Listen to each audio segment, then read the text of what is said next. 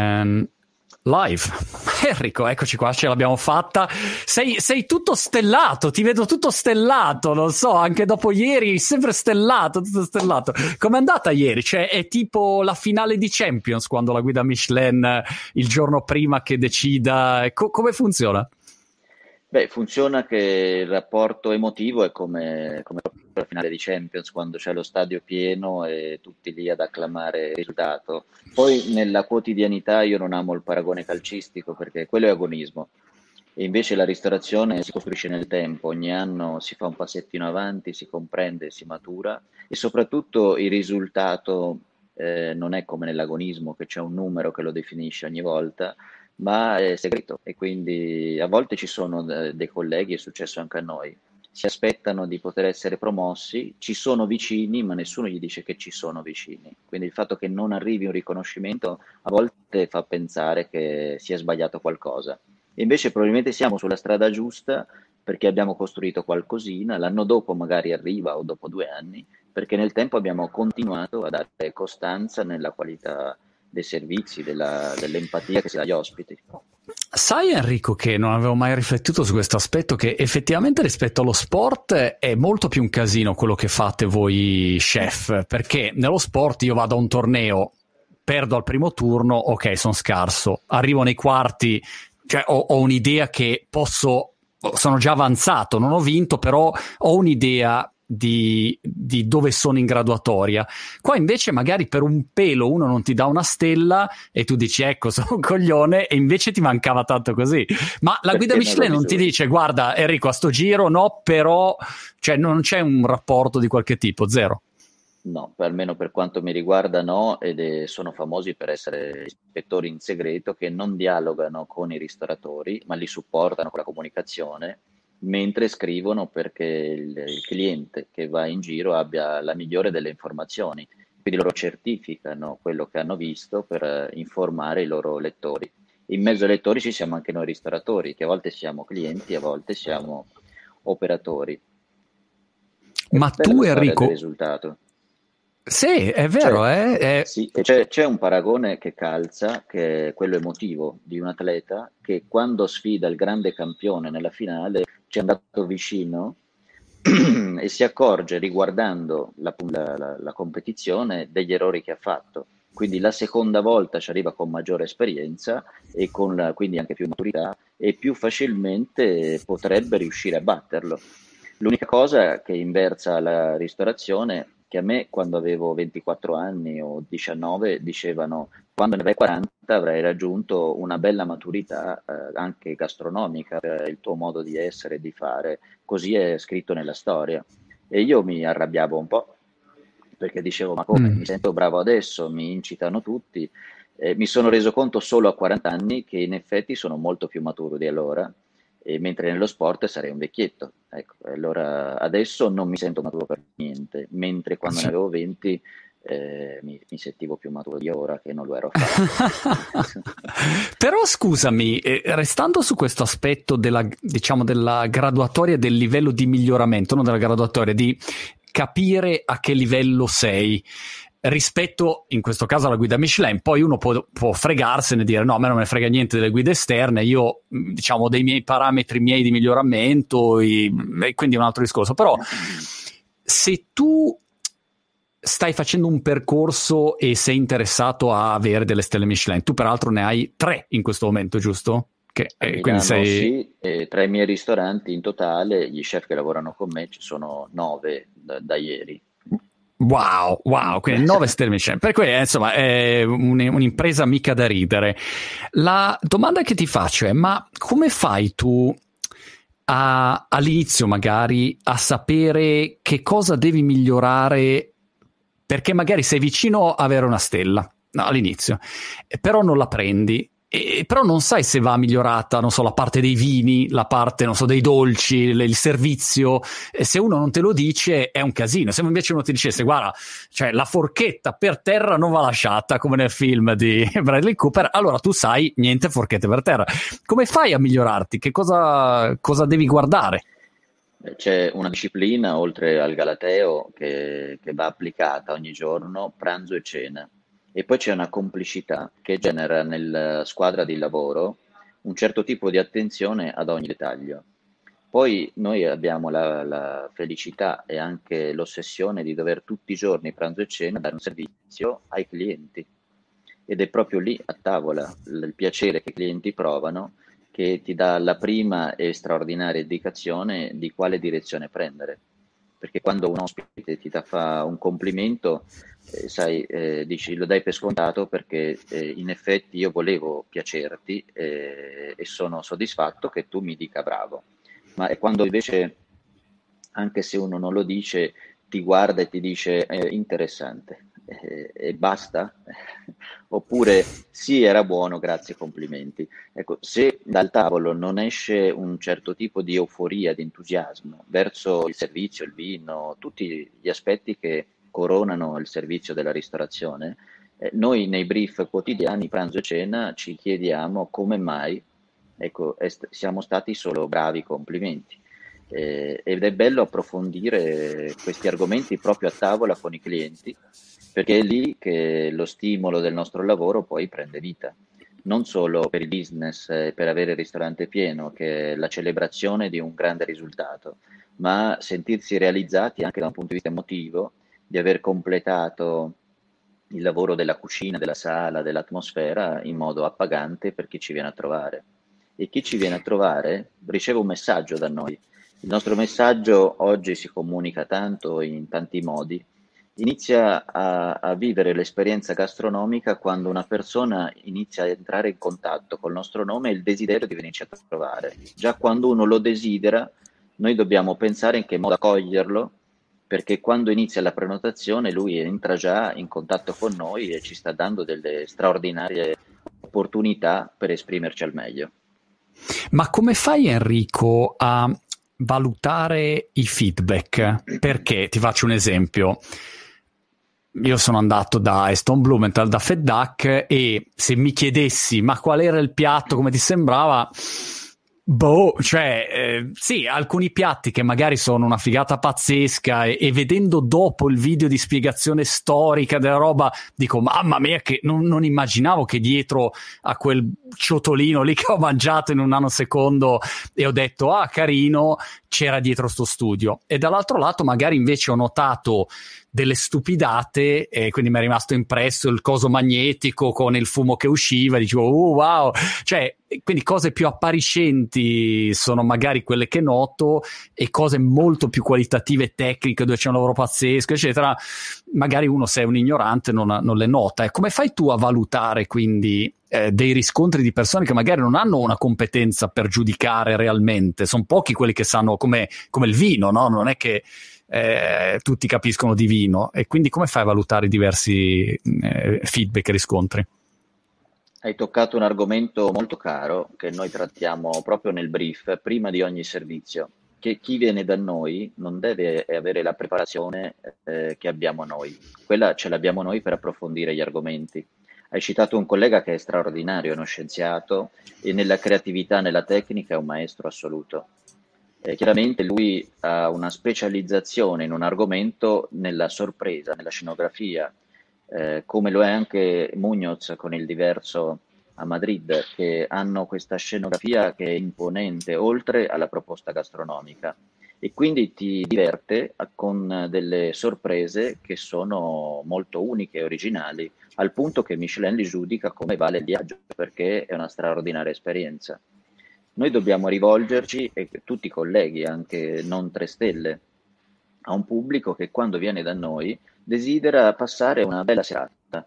Se è straordinaria, tanto meglio. E quindi nelle mani sapienti di chi lavora in sala c'è la capacità di leggere il cliente. Ci sono ospiti che non vogliono parlare, che non vogliono essere sorpresi e quando gli fai l'effetto scenografico a tavola quasi li disturbi. E quindi il maître deve essere bravo a impostare un percorso che eventuali sorprese non siano ricche di questioni, di domande che l'ospite si fa, ma le vivano con un estremo comfort e piacevolezza. Quando tu sei a tavola ti devi sentire a tuo agio. E poi il ristorante non è fatto da un piatto. Alcuni, alcuni clienti, ma anch'io a volte sono andato da Mauro Uliassi a Senigallia, io adoro il suo Rimini Fest. E lui sorride e dice: Ma negli anni ho fatto dei piatti molto più moderni, più contemporanei. Sì, ma quel piatto a me ha colpito la memoria, il piacere e quindi lo preferisco ad altri, ma l'esperienza gastronomica non è fatta da un piatto. Quello eh, ci serve anche a raccontarci, a scoprire l'identità e anche la ricerca che si fa, ma l'esperienza del ristorante è tutta nell'insieme. Quindi da quando ci si siede a quando si va via, eh, incluso il momento prima e dopo, poi c'è tutto quello che succede, che è l'insieme del menù, del percorso, anche la digeribilità e sapere che un ristorante rispetta l'etica, la sostenibilità, tutti gli argomenti che possono arricchire il piacere di chi è seduto dandogli sicurezza. Mauro ha rovinato la mia carriera di, di, padre cuoco perché eh, sono andato da Mauro con, ehm, con, la mia famiglia, mio figlio più piccolo non ha mangiato ovviamente niente perché diceva no, no, non voglio niente. Alla fine Mauro è uscito con un piattino di spaghetti al pomodoro, che è l'unico piatto che io faccio da otto anni, cioè l'unica cosa che, che non è che so fare, ma è che facevo. E quindi da quando mio figlio ha mangiato quegli spaghetti lì, ogni volta che li faccio io dice no, però Uliassi, Uliassi, e dico, eh, cazzo Mauro, cioè, potevi farne una, potevi farli al pesto, no, invece mi ha rovinato quella parte lì, bravissimo Mauro. E, peraltro, sai, a Senigallia c'è il palazzetto di ping pong più grosso d'Italia, insomma, questo è il dettaglio sì. fondamentale qualche anno fa ti avrei, ti avrei, sfidato, adesso sono un po' fuori, fuori, fuori allenamento. Quando ho visto giocare i cinesi a casa loro ho smesso proprio, no? ho detto va bene così. È stato ecco, bello passare l'estate in Versilia a palleggiare con gli amici, adesso mi dedico alla cucina. È, è, un'altra galassia. Pensa che quando sono andato in Cina um, un paio di anni fa, sono andato a visitare un'azienda e a un certo punto io ovviamente non, non, ho resistito e a pranzo ho detto ma io in realtà giocavo a ping pong di professione, cioè facevo il pongista da, da sbarbato e loro mi hanno preso molto sul serio e mi hanno detto ok allora prove it, eh, prova, dimostralo. E mi hanno portato in questa sala dove c'erano tipo 12 tavoli, ma a livello sembrava una gara internazionale, e mi hanno fatto giocare con uno il, dei loro per vedere se ero uno che raccontava palle o meno, e, e, l'ho umiliato. Ma questa è stata una delle mie piccole soddisfazioni. Come Kim Rossi Stewart, eh, esatto, sì, esatto, il ragazzo dal kimono d'oro, Kim Rossi Stewart, era una roba così. Eh, sì. È, è roba, è, che, che, roba questa roba, scusami, eh, che roba questa roba Enrico di, di Senigallia che ha Cedroni e Mauro a, a, un chilometro di distanza? Come si spiega una cosa del genere? Si spiega bene e, e la gente a volte li vede in competizione perché ovviamente c'è il tifo da stadio, come si diceva prima, eh, con un po' di fanatismo. In realtà io sono andato a Senigallia la prima volta per visitare entrambi e quindi ero certo che andando al mare tre giorni lì eh, non ci sarei mai andato perché era distante dalle mie mete, cioè nato in provincia di Pistoia, Castelmartini, andavo in Versilia. Da Milano per muovermi ci sono delle destinazioni più comode o, o magari anche più attraenti. Sono arrivato lì, era il periodo di agosto e c'era il concerto di Rockabilly, quindi io non mi spiegavo come mai c'erano le macchine anni 30, anni 50, con le persone vestite come rock americano con la gonna larga pua, bellissimo. Sembrava di vedere Minnie rianimata al mare. Eh, e inoltre ho visitato queste due straordinarie destinazioni gastronomiche diverse tra loro, che per qualche motivo entrambe sono una incredibile eccellenza. Eh, poi Mauro ha preso le tre stelle, Moreno ne conserva due, ma sono 2,9 perché eh, cucina da Dio, anche lui è un creativo, uno scienziato. Entrambi hanno animato questo luogo e avendo attratto tanta gente gourmet in quel posto hanno anche dato alla cultura generale del luogo un posizionamento più alto perché chi aveva una trattoria ha azzardato a imitare questi maestri, questi fari e, e, quindi si sono messi a fare una cucina più completa, più colta, con le attenzioni giuste anche per la cantina e credo che abbiano sicuramente sollevato una tale attenzione che tutto il territorio poi è cresciuto. Questo succede, succede in tanti luoghi. Ecco. L'Alta Badia è uno dei primi esempi che abbiamo in Italia dove c'è stata una destinazione di un pubblico gourmet oltre l'interesse per la natura, per, la, per l'etica della montagna, per lo sci, eh, c'è stata una grossa concentrazione di stelle e le persone che amano coccolarsi gastronomicamente hanno scelto quella destinazione piuttosto di altre per anni e quindi è aumentato il mercato immobiliare, quello hotellerie, quello di sci e il posizionamento qualitativo di quel luogo negli anni è diventato incredibile con poi la celebrazione di Niederkofler che ha conquistato le tre stelle e, e ha dato un ulteriore segno di prestigio a questa bella destinazione italiana. Enrico, qua a Brighton non c'è neanche un ristorante con una stella, zero, non c'è una stella Michelin. Mm. C'è qualcuno però, bravo, eh, però... Mm. Questo non vuol dire che sia un posto disgraziato, insomma, ci sono tanti luoghi dove non c'è un ristorante stellato, ma ci sono posti dove si sta da Dio, dove l'oste, il ristoratore, il cuoco si impegnano da matti, hanno ingredienti buoni, cucinano magari con un criterio di attenzione che non ha dato a Michelin lo stimolo di premiarli con questo prestigioso simbolo, però magari si passano delle belle serate, c'è un pubblico che apre delle belle bottiglie. Eh, io penso al luogo dove sono nato a Castelmartini, non ci sono dei riferimenti stellati attualmente, tranne pochi. Di recente Igles Corelli, ci sono tanti ristoranti eh, piccoli o grandi che fanno una cucina sincera di territorio e, e io li trovo molto attraenti. Sono lo specchio di quello che chiede la gente, perché quando io ho iniziato a fare questo mestiere mi ricordo i discorsi che dicevano si fa quello che vuole la gente. Allora, si può anche dare un po' più personalità alle cose e dare alla gente uno stimolo per chiederci cose nuove.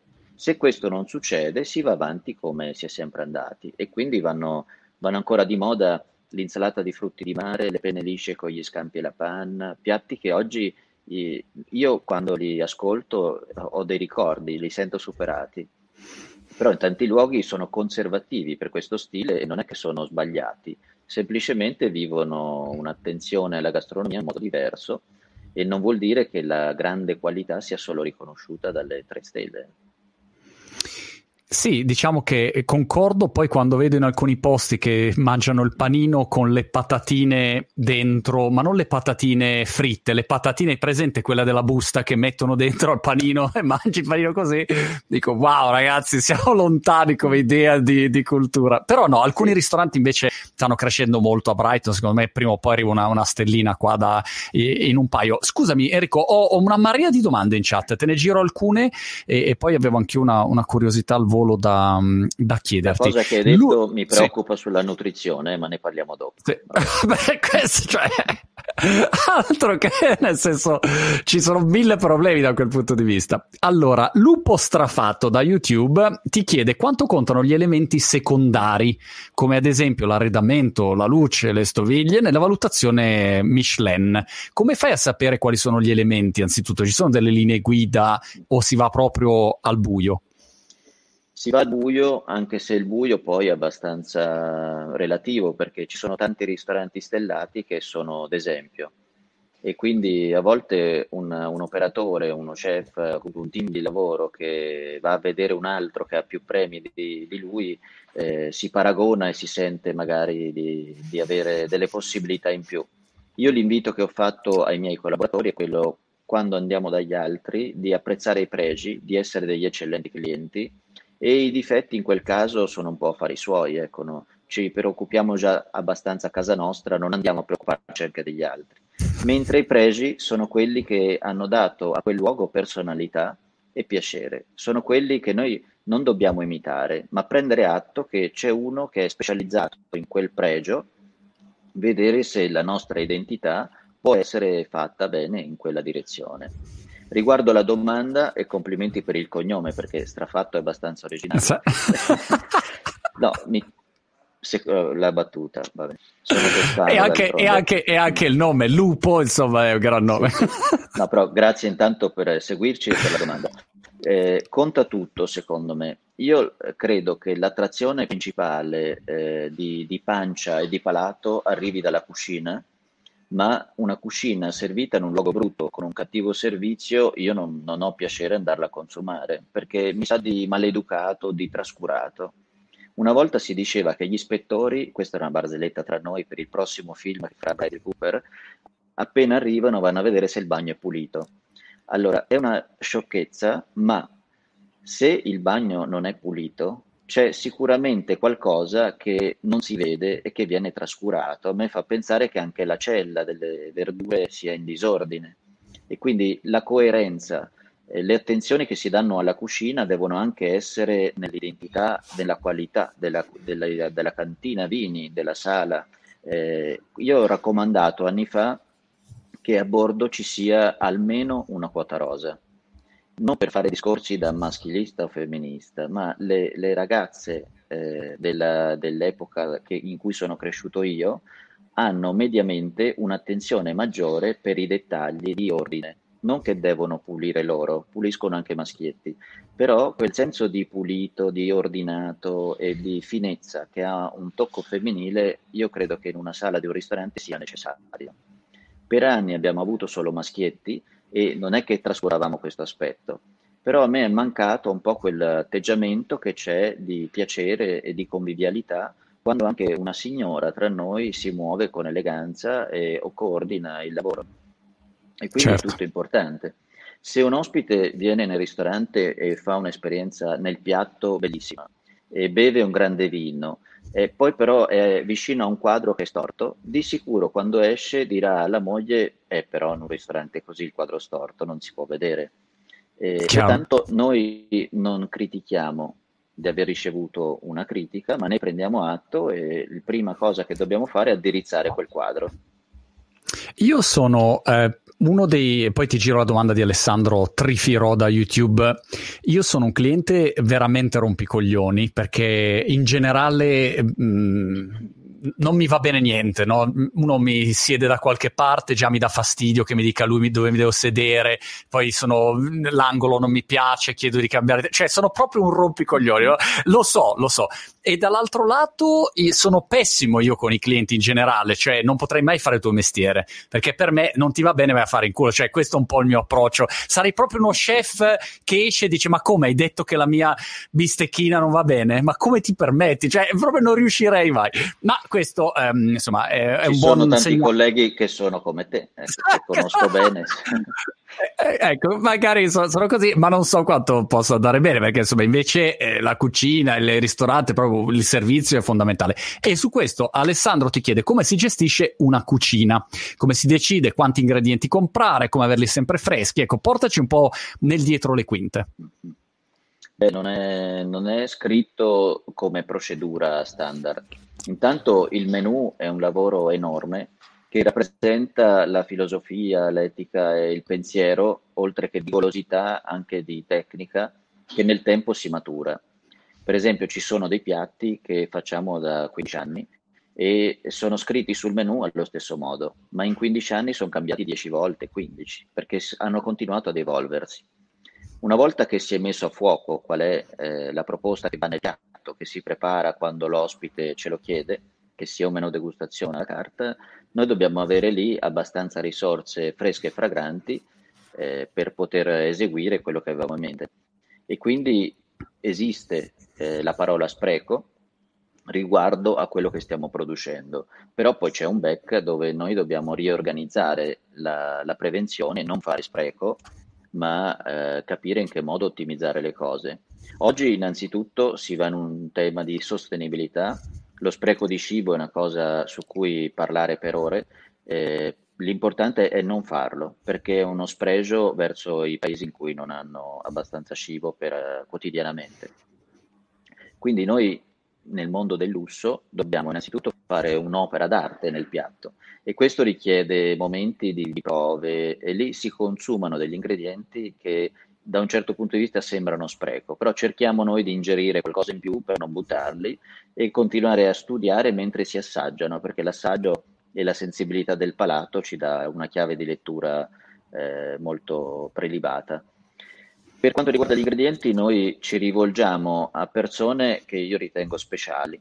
Esistono tante aziende che eh, centralizzano l'acquisto e poi distribuiscono gli ingredienti. Altri che sono i miei preferiti, che sono gli artigiani, Ci sono dei contadini che sono degli artisti assoluti, che riescono a concentrare in una radice un sapore che non trovo da nessuna parte, quindi devo per forza andare da loro. Sono i tre stelle dei contadini.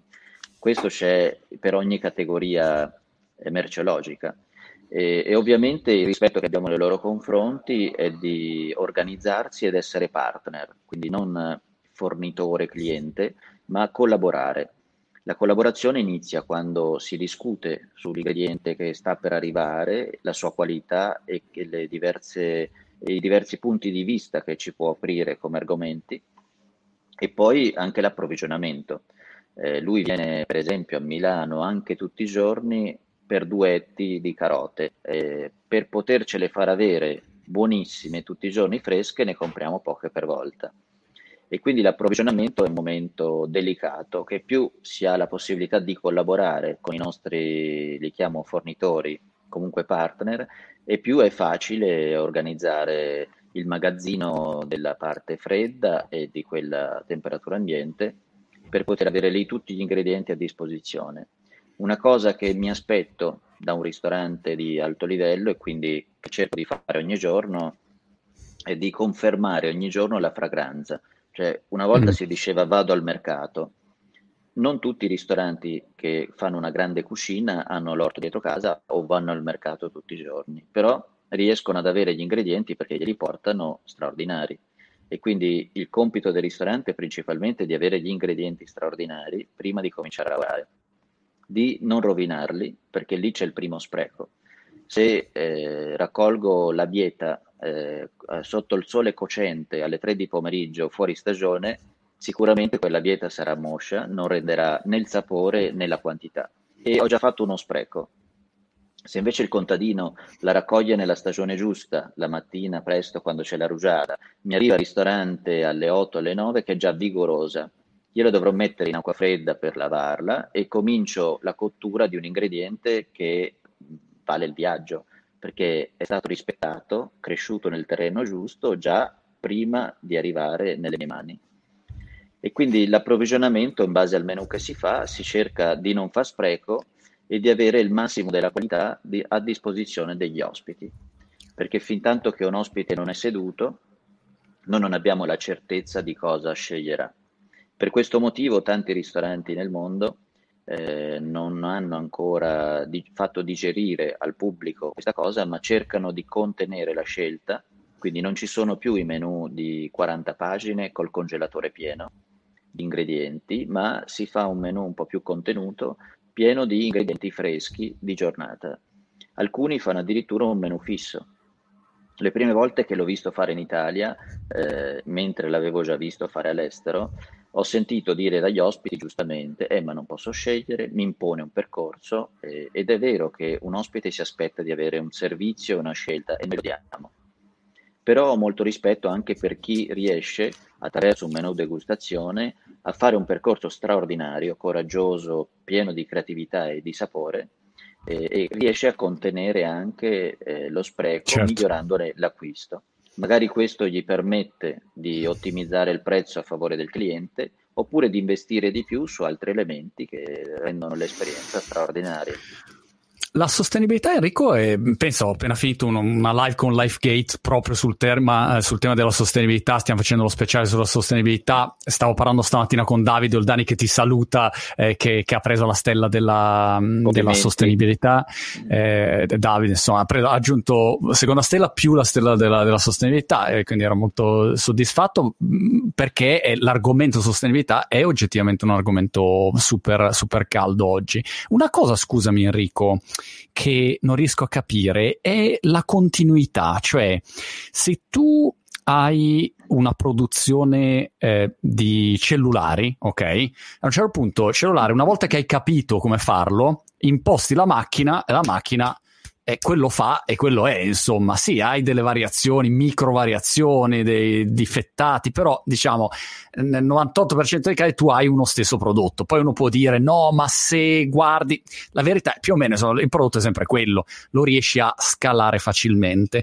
Ma come fai tu a riprodurre sempre lo stesso livello Eh, perché sai, cambia un nanosecondo di differenza, un ingrediente cambia in continuazione. Però io se arrivo da te voglio quell'esperienza lì, non la voglio un po' meno perché magari c'hai i coglioni girati un giorno, uno dei tuoi collaboratori ha detto no basta, oggi la, la cuocio di più perché mi piace di più, non so così. Cioè, co- come fai a mantenere il livello? È quello che non riesco a capire.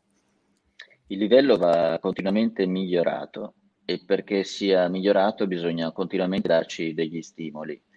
Nell'industria si pianifica il lavoro e poi si va in produzione. Eh, invidio molto questo atteggiamento perché ho amici industriali che il giovedì sera fanno weekend lungo, che scappano e tornano lunedì mattina. E noi invece pranzo e cena siamo lì a riprodurre le idee che abbiamo maturato prima e che stiamo maturando per oggi o per domani. E questo è un lavoro di squadra, quindi tutta la squadra deve essere concentrata e performare in quel momento per l'ospite che è seduto. Da noi eh, io invidio anche i parrucchieri, per esempio, perché sono degli artisti straordinari, hanno una cultura scientifica di cosa accade alla, alla consulenza estetica, ma anche al trattamento dei capelli. La fortuna è che fanno un cliente per volta.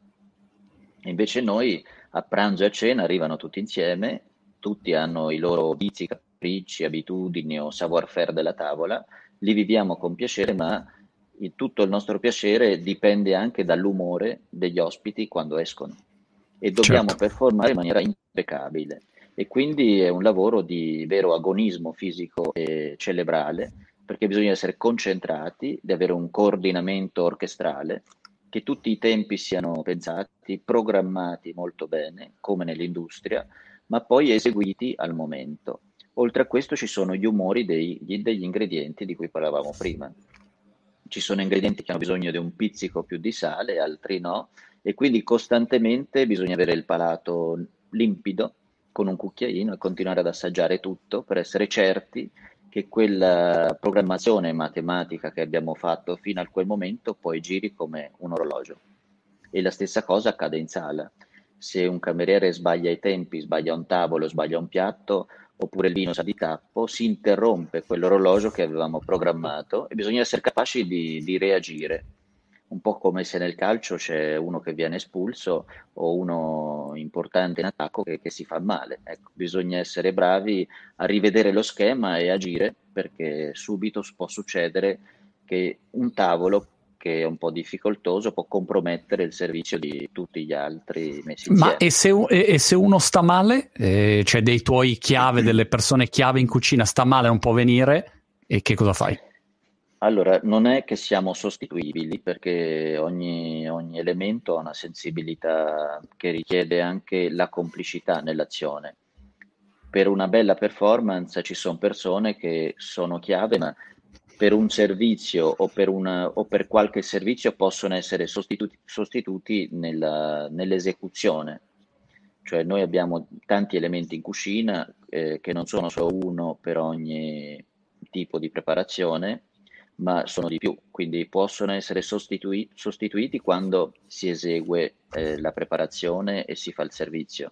Poi nella programmazione, negli acquisti, nei lavori eh, più manageriali eh, una persona che sta male per un periodo più lungo va sostituita ma attraverso un nuovo inserimento che richiede un training e, e che arriva alla stessa complicità per performare alla grande. Come funziona se uno, anzi no, aspetta, prima ti giro questa domanda di Le- Eleonora Biella da Facebook che mh, mm, ti chiede che percorso consiglia un giovane eh, chef che insegue il sogno della stella. Beh, la stella Uh, io l'ho, l'ho che, che, scusami, è, è, il mio sogno segreto in realtà avere la stella, però sono ancora lontano. Ma ecco, se un giorno impazzissi dico no, io voglio aprire a Brighton e voglio la stella, Enrico, aiutami, cosa devo fare? una joint venture. E... Esatto. no, beh, allora io ho desiderato una stella quando non ce l'avevo ed ero impaziente. Cioè nel 2005 ho aperto il mio primo ristorante, mi sentivo eh, come se fosse dovuta per una serie di sforzi fatti, in realtà non la meritavo affatto e me ne sono accorto quando l'ho ricevuta, perché quando l'ho ricevuta mi sono reso conto che per i tre anni precedenti non ero affatto a quel livello. ma mi ci sentivo fino a quel momento. Quindi oh. è una cosa, è un po' come eh, dare l'esame di Stato, no? Uno si sente, no, no, ma lo supero con 110, poi, poi arrivi lì e ti rendi conto che non ti aspettavi quel quiz. Ecco. Allora, eh, ammettere intanto che nel percorso si matura, ognuno di noi deve farlo a proprio modo, c'è chi ha bisogno di sbagliare e chi no. Il suggerimento che do è che prima di, di sognare solo la stella, bisogna sognare di saper far bene qualcosa. Qualcosa potrebbe essere non aver trascurato lo studio della cucina conoscere eh, gli ingredienti, la nutrizione, avere una cultura che oggi è facile scoprire anche nel mondo di internet senza andare da un luminare. E quindi una volta che si è appreso eh, la nozione della nutrizione, della cucina, il nostro palato deve trovare un equilibrio. E quindi è nel palato che è nascosta la ricetta segreta di ogni, di ogni cuoco perché attraverso il palato questa sensibilità riesce a vedere gli ingredienti e confezionarli. Ci sono dei ristoranti stellati che hanno poca creatività, che però trattano gli ingredienti eccellenti in modo impeccabile e quindi meritano eh, che gli ospiti che vanno lì siano rassicurati dal fatto che ha anche una stella perché nonostante la mancanza di creatività, la tecnica di lavoro su ingredienti eccezionali è brillante. Questa è una mia lettura, ma mi trovo anche a mio agio andare in posti così non è che serve l'estro creativo per certo. forza. E quindi se un giovane che esce da scuola non è pigro nello studiare, non ha pigrizia nel scoprire la propria identità con la giusta pazienza, eh, senza fretta, perché so che oggi si va velocissimi, io mi sento in ritardo anche, anche un minuto fa e quindi è normale avere questa sensazione però la programmazione eh, delle cose, i desideri si possono realizzare concretamente se si fa un percorso che ha una disciplina. E, e, le persone che hanno fatto un percorso dieci anni fa sono ad esempio, ma relativo, perché poi il tempo cambia. Io quando ho iniziato a cucinare, l'esempio che avevo era dello zio Attilio che faceva una cucina toscana sincera, non era assolutamente da stella, ma era assolutamente un grande ristorante dove c'era una sincerità ai fornelli si vedevano ingredienti buoni perché lui andava a cercare i porcini, si allevava i polli, aveva l'orto, nel piatto arrivavano degli ingredienti buoni, se vado indietro con i ricordi peccavano un po' di tecnica o di creatività, ma la gente si abbuffava di piacere, al di là del prezzo della quantità il piacere che provavano le persone che andavano lì la domenica per fare l'asporto o per sedersi a tavola era incredibile e io mi sono innamorato di quel clima, di quell'atmosfera che è diventato uno stile di vita. Poi ho avuto la fortuna di averlo vissuto un po' più lussuoso e con un pubblico internazionale che ci fa anche viaggiare, quindi ho scoperto un mondo totalmente nuovo. Ma tu Enrico hai hai studiato, eh, diciamo, mm, che, che, tipo di studi hai fatto a livello eh, culinario? Hai, o hai fatto un percorso totalmente diverso? Cioè, se, se tornassi indietro un attimo, eh, qual, qual, è stato il tuo percorso mm, accademico formativo? Io sapevo che per fare il cuoco bisognava studiare all'alberghiero e quindi mi sono iscritto alla scuola alberghiera, ma mi sono iscritto quando avevo 13 anni, quindi in terza media, ho, ho fatto questa scelta e credo che responsabilizzare un bambino all'inizio dell'adolescenza eh, di un compito così importante sia troppo, perché è improbabile che uno abbia le idee così chiare. Capita qualcuno fortunato che si appassiona o che ha già la passione giusta, altri si perdono un po' per strada. E quindi io ho studiato la scuola alberghiera in un vecchio progetto che c'era molta più pratica di adesso. Adesso hanno mm. aumentato la parte culturale, un po' meno la pratica, però con gli stage si riesce a regolamentare anche l'esperienza minima che serve al quinto anno di scuola poi per mettersi in gioco nel mondo professionale. Oggi tra, con noi lavorano anche ragazzi che non hanno fatto l'alberghiera, ma dopo gli studi si sono poi messi attraverso qualche piccolo corso o stage in gioco e hanno iniziato a lavorare. L'attitudine professionale, la disciplina ce l'hanno, eh, il palato pure, sulla tecnica se hanno trascurato nel trascorso scolastico alcune tecniche, però le possono imparare e quindi sono persone che arrivano a 30 anni che magari hanno già le spalle larghe per fare lo chef e, e conquistarsi riconoscimenti. Senti, c'è una persona in chat, Settimio Benedusi qua, grande, un, saluto a Settimio, grande fotografo Settimio, che dice, un mio amico dice che i più fortunati, tornando al tema dei clienti, sono i chirurghi, i loro clienti mentre lavorano dormono, ecco, questo diciamo eh sì. è il suo tocco provocatorio classico, lo poteva mancare, ma si vede che è amico di Oliviero Toscani in questa esatto. è vero, è vero, è libera l'Oliviero che è in sé. Ma aspetta, aspetta, perché sempre su questo argomento, Arcade TV 7 da Twitch dice com'è il rapporto con gli altri chef stellati? Avete un gruppo WhatsApp dove vi scambiate le ricette? Guarda che è un'idea geniale questa. Immaginati un gruppone WhatsApp di tutti gli stellati che dicono ma aspetta cosa fai tu? Sì, succede. Succede ah. il suggerimento sugli ingredienti. Per esempio, io uso tanti ingredienti che arrivano dalla Sicilia perché durante l'anno la stagionalità loro ha, ha più momenti caldi e hanno una grande qualità nei capperi, nelle olive, nei pomodorini, in tante, tanti ingredienti mediterranei. E quindi prima di andare a scoprire un fornitore o un bravo artigiano che non conosco, chiedo ai colleghi del luogo a persone che hanno un'esperienza migliore della mia, soprattutto in quel territorio. E quindi ci si scambiano dei suggerimenti e, e, e, questo si fa per pura passione, non sono consulenze.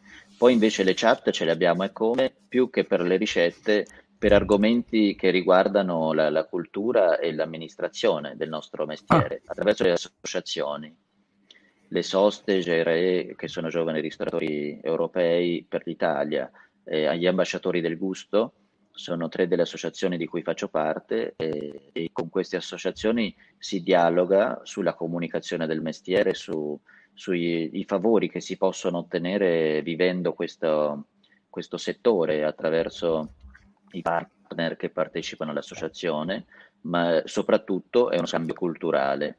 E momenti particolari come il 2020 ci sono serviti per dialogare con il governo in alcuni casi sono stati efficaci, eh, ho visto che hai fatto una bella chiacchierata con Bottura che si è mosso molto per questo aspetto.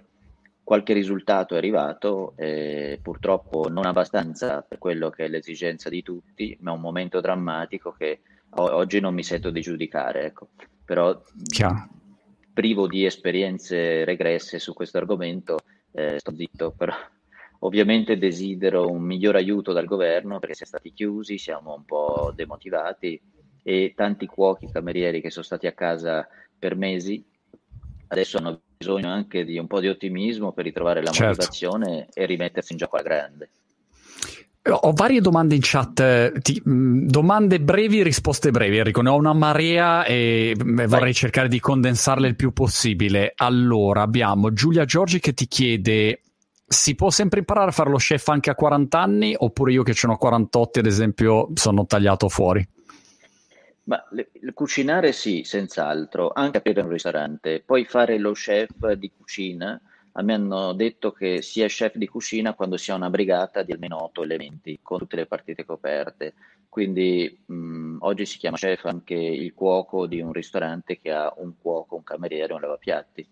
Eh, però ecco, aprire un ristorante è una cosa bella, va fatto con prudenza e non è obbligatorio perché mette anche di fronte a delle difficoltà che da fuori sembra tutto bello, poi non certo, lo è. non, è non lo è. L'apertura complesso. Lorenzo, sempre su questo argomento che dicevi, ti chiede, chef, e, e, vedo una foto su Facebook eh, cucinosa, quindi immagino Lorenzo sia del settore.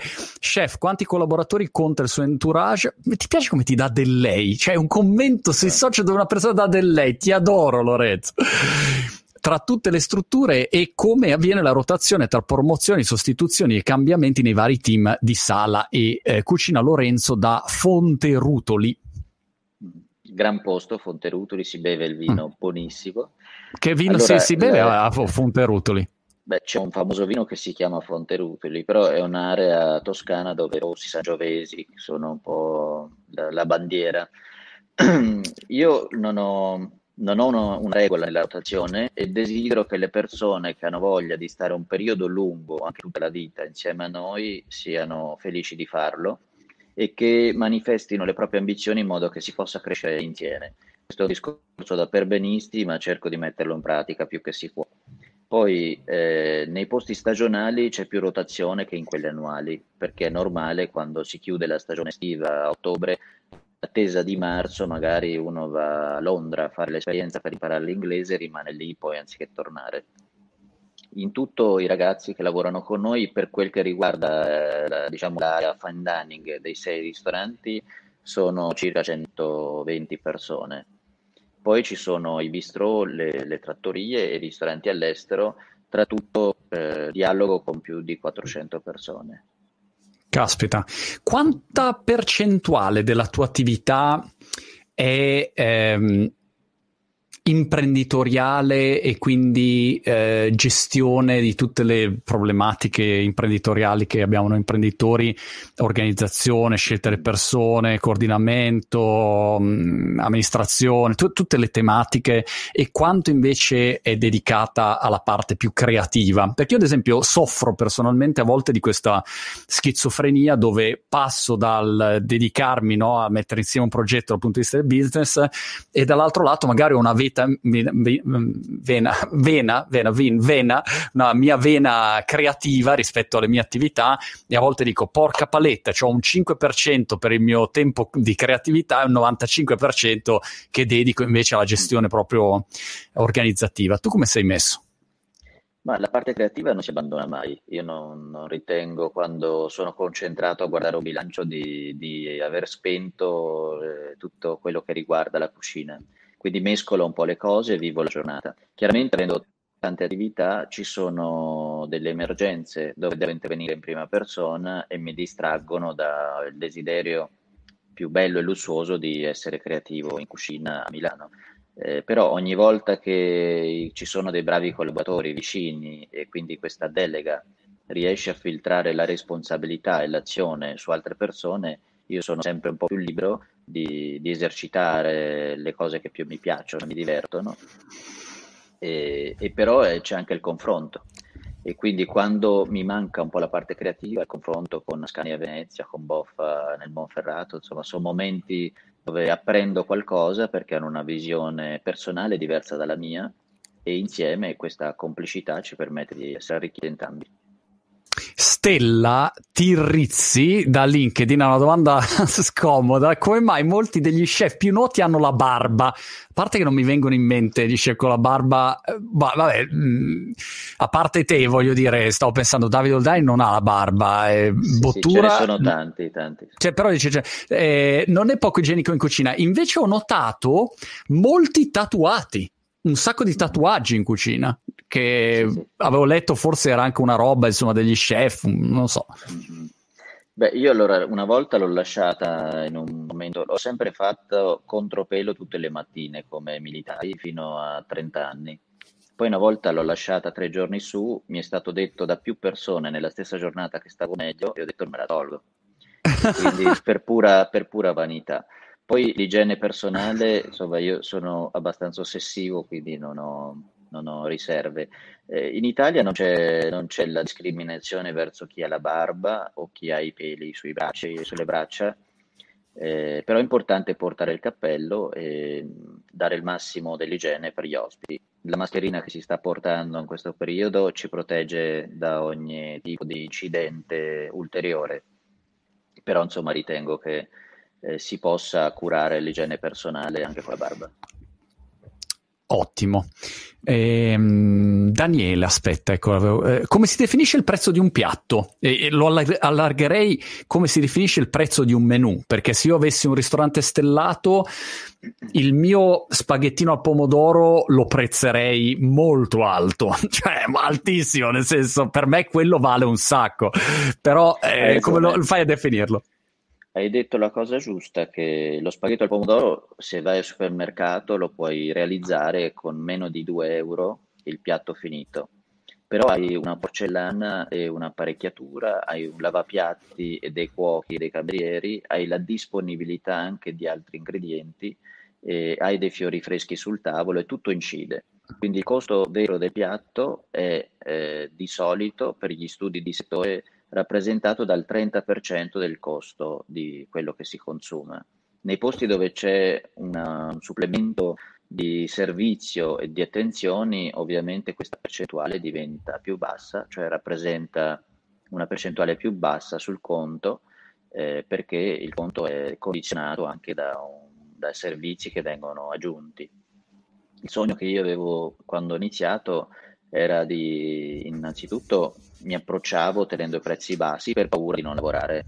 Poi ho scoperto che chiedendo qualche euro in più non è che rubavo i soldi alla gente e avere lo stipendio per me e per i collaboratori non è un peccato e bisogna farlo, ma soprattutto riuscivo ad avere una disponibilità di denaro onesto che mi permetteva di migliorare quel piatto. E quindi ci sono piatti molto economici che se proposti in un ristorante di lusso sembrano una rapina. Quando negli anni Ottanta si diceva soldato al ristorante l'uovo al tegamino 30.000 lire. È vero, l'uovo costava pochissimo, ecco, però nel ristorante c'era la gente, il cameriere, quindi eh, a volte è sproporzionata questa percentuale perché eh, diciamo, la proposta generale è condizionata da tanti fattori. Però gli studi di settore, quando viene la Guardia di Finanza a controllare se è tutto in ordine, verifica che la voce eh, food cost, quindi il costo degli ingredienti utilizzati per eh, cucinare, sul fatturato non incidono più del 30%, altrimenti o uno ha fatto il nero, o uno non sa lavorare, o uno fa sprechi e si comporta okay. in maniera indisciplinata. Armatrax da YouTube. Se succede qualcosa di grave, può sempre giocare la carta. Arriva lo chef Bartolini in persona a scusarsi. Ti, ti capita mai? Cioè, eh, eh, no, scusa, riformulo. Quando eh, mm, c'è un momento specifico eh, nella serata in cui tu esci e fai il giro dei tavoli per, per far vedere che c'è lo chef, no? tutti, oh, arriva, arriva, arriva Bartolini, arriva Bartolini. Cioè, c'è quel momento lì, eh, sì, no, eh, co- come lo vivi tu? Io uh, so che c'è l'apprezzamento da parte dell'ospite se è ricevuto con orgoglio e quindi andarlo a salutare è una cosa bella ci sono delle strategie per dare sostanza, tipo non mi faccio vedere fino all'ultimo e poi faccio la sorpresa all'Albertone, però no, a me piace la disciplina. Allora, i ragazzi che lavorano con me sono tutti motivati e quando mi succede di non esserci, so che non fanno mancare nessuna attenzione agli ospiti. Poi ci sono gli incidenti e siamo esseri umani, quindi il difetto esiste. Però è bello per, per me quando vado in un posto quando mi siedo a tavola a ricevere la buonasera dal padrone di casa. Quindi se io sono identificato come padrone di casa, sentirmi dire ciao, benvenuto è una cosa bella. E la stessa cosa, arrivederci alla prossima quando uno parte. Quindi io ci tengo a salutare gli ospiti.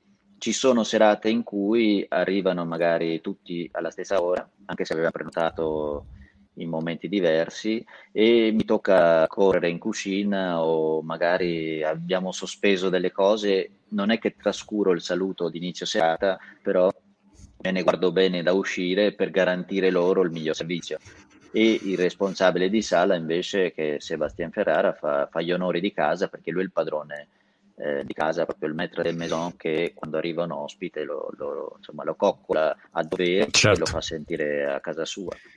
Nel film Enrico di Bradley Cooper, Burnt, eh, la parte della cucina è vista come, eh, vabbè, lui che si, si incazza sempre, lancia, urla, tira i piatti, robe, quindi è molto drammatico.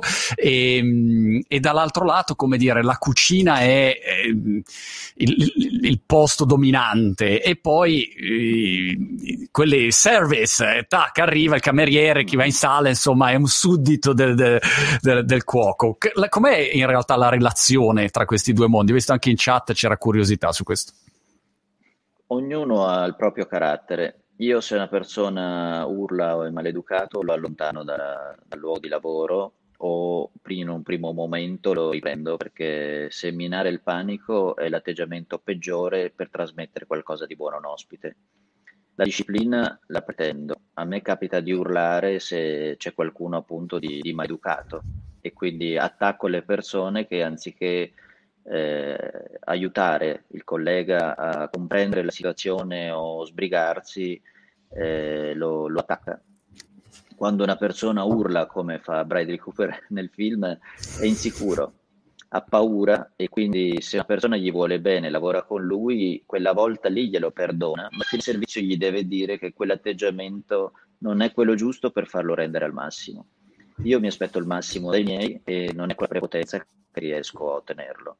Poi ci sono colleghi che diranno una cosa diversa, ma tendo a, a, sgridare chi non ha un atteggiamento costruttivo in un momento specialmente storico così dove dimostrare che si ha voglia di stare insieme, di collaborare è il primo passo per fare qualcosa di buono.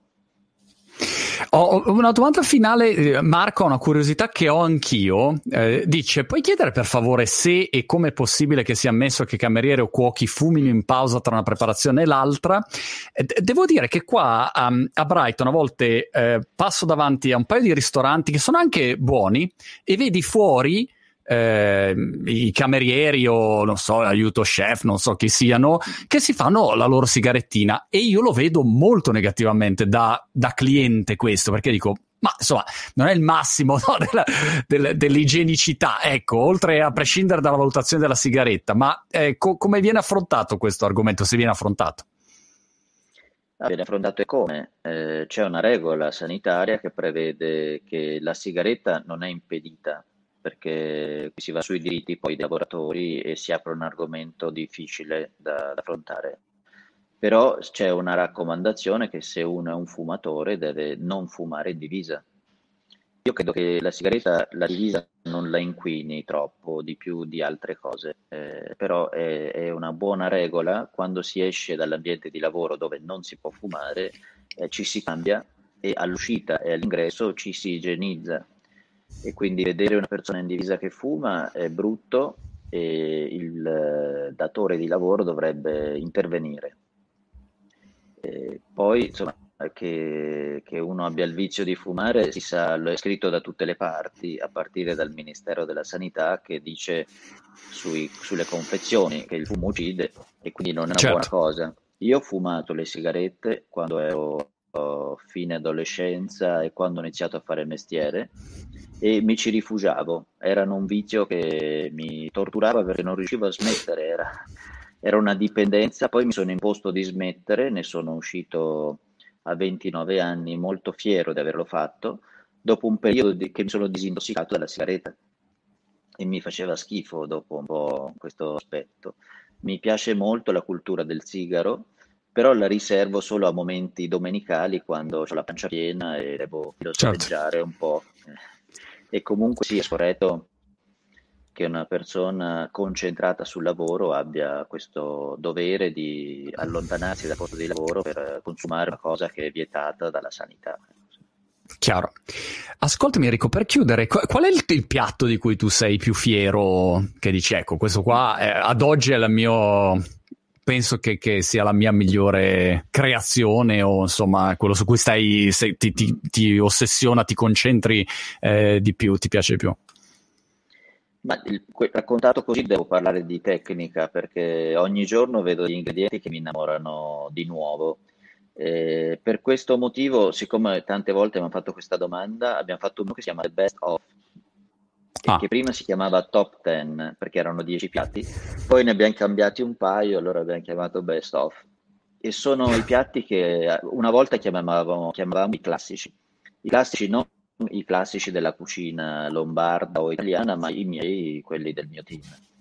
Ci sono dei tra questi piatti, uno in particolare che è raccontato anche da qualche parte su YouTube, sono i bottoni di olio e lime col salsa acciucco perché io da toscano in Lombardia quando dico caciucco suona bene alla gente locale e già dice beh, se era dalle tue origini sarà buono. In effetti è una zuppa di pesce molto articolata dove la tostatura riesce a estrarre la dolcezza del pesce e consumata da una concentrazione di sapore bellissima, diventa elegante e filtrata accompagna dei ravioli che dentro hanno un'emozione come una maionese ma più elegante e quindi l'esplosione dà un colpo di limone gentile in bocca. Il caciucco condisce questa bella salsa eh, piena di mare, di, di, di entroterra toscano e poi è finita con del polpo cotto alla brace e dell'origano fresco. E questo è un piatto che da vedere semplice, realizzarlo è molto complesso da un punto di vista tecnico e siamo riusciti negli anni a non volerlo stravolgere, con, l'abbiamo continuato a fare, quindi lo ritengo popolare per quello che è il mio punto di vista verso il nostro menù. Super. Enrico mi hai fatto venire una fame pazzesca. Adesso, adesso, pensando che vado a farmi un toast col formaggio, eh, dico vabbè, ok. Enrico, è stato veramente un piacere mm, fare questa chiacchierata e complimenti ancora per uh, tutto quello che stai facendo. Post-Covid ci, ci dobbiamo assolutamente conoscere Mi perché raccomando. devo passarti questa ricetta del, dello spaghetto al pomodoro che ho sviluppato in questi anni. Guarda, è veramente qualcosa di particolare. E in bocca al lupo davvero per tutto. Alla prossima. Grazie, ti aspetto. Arrivederci a tutti. Ciao.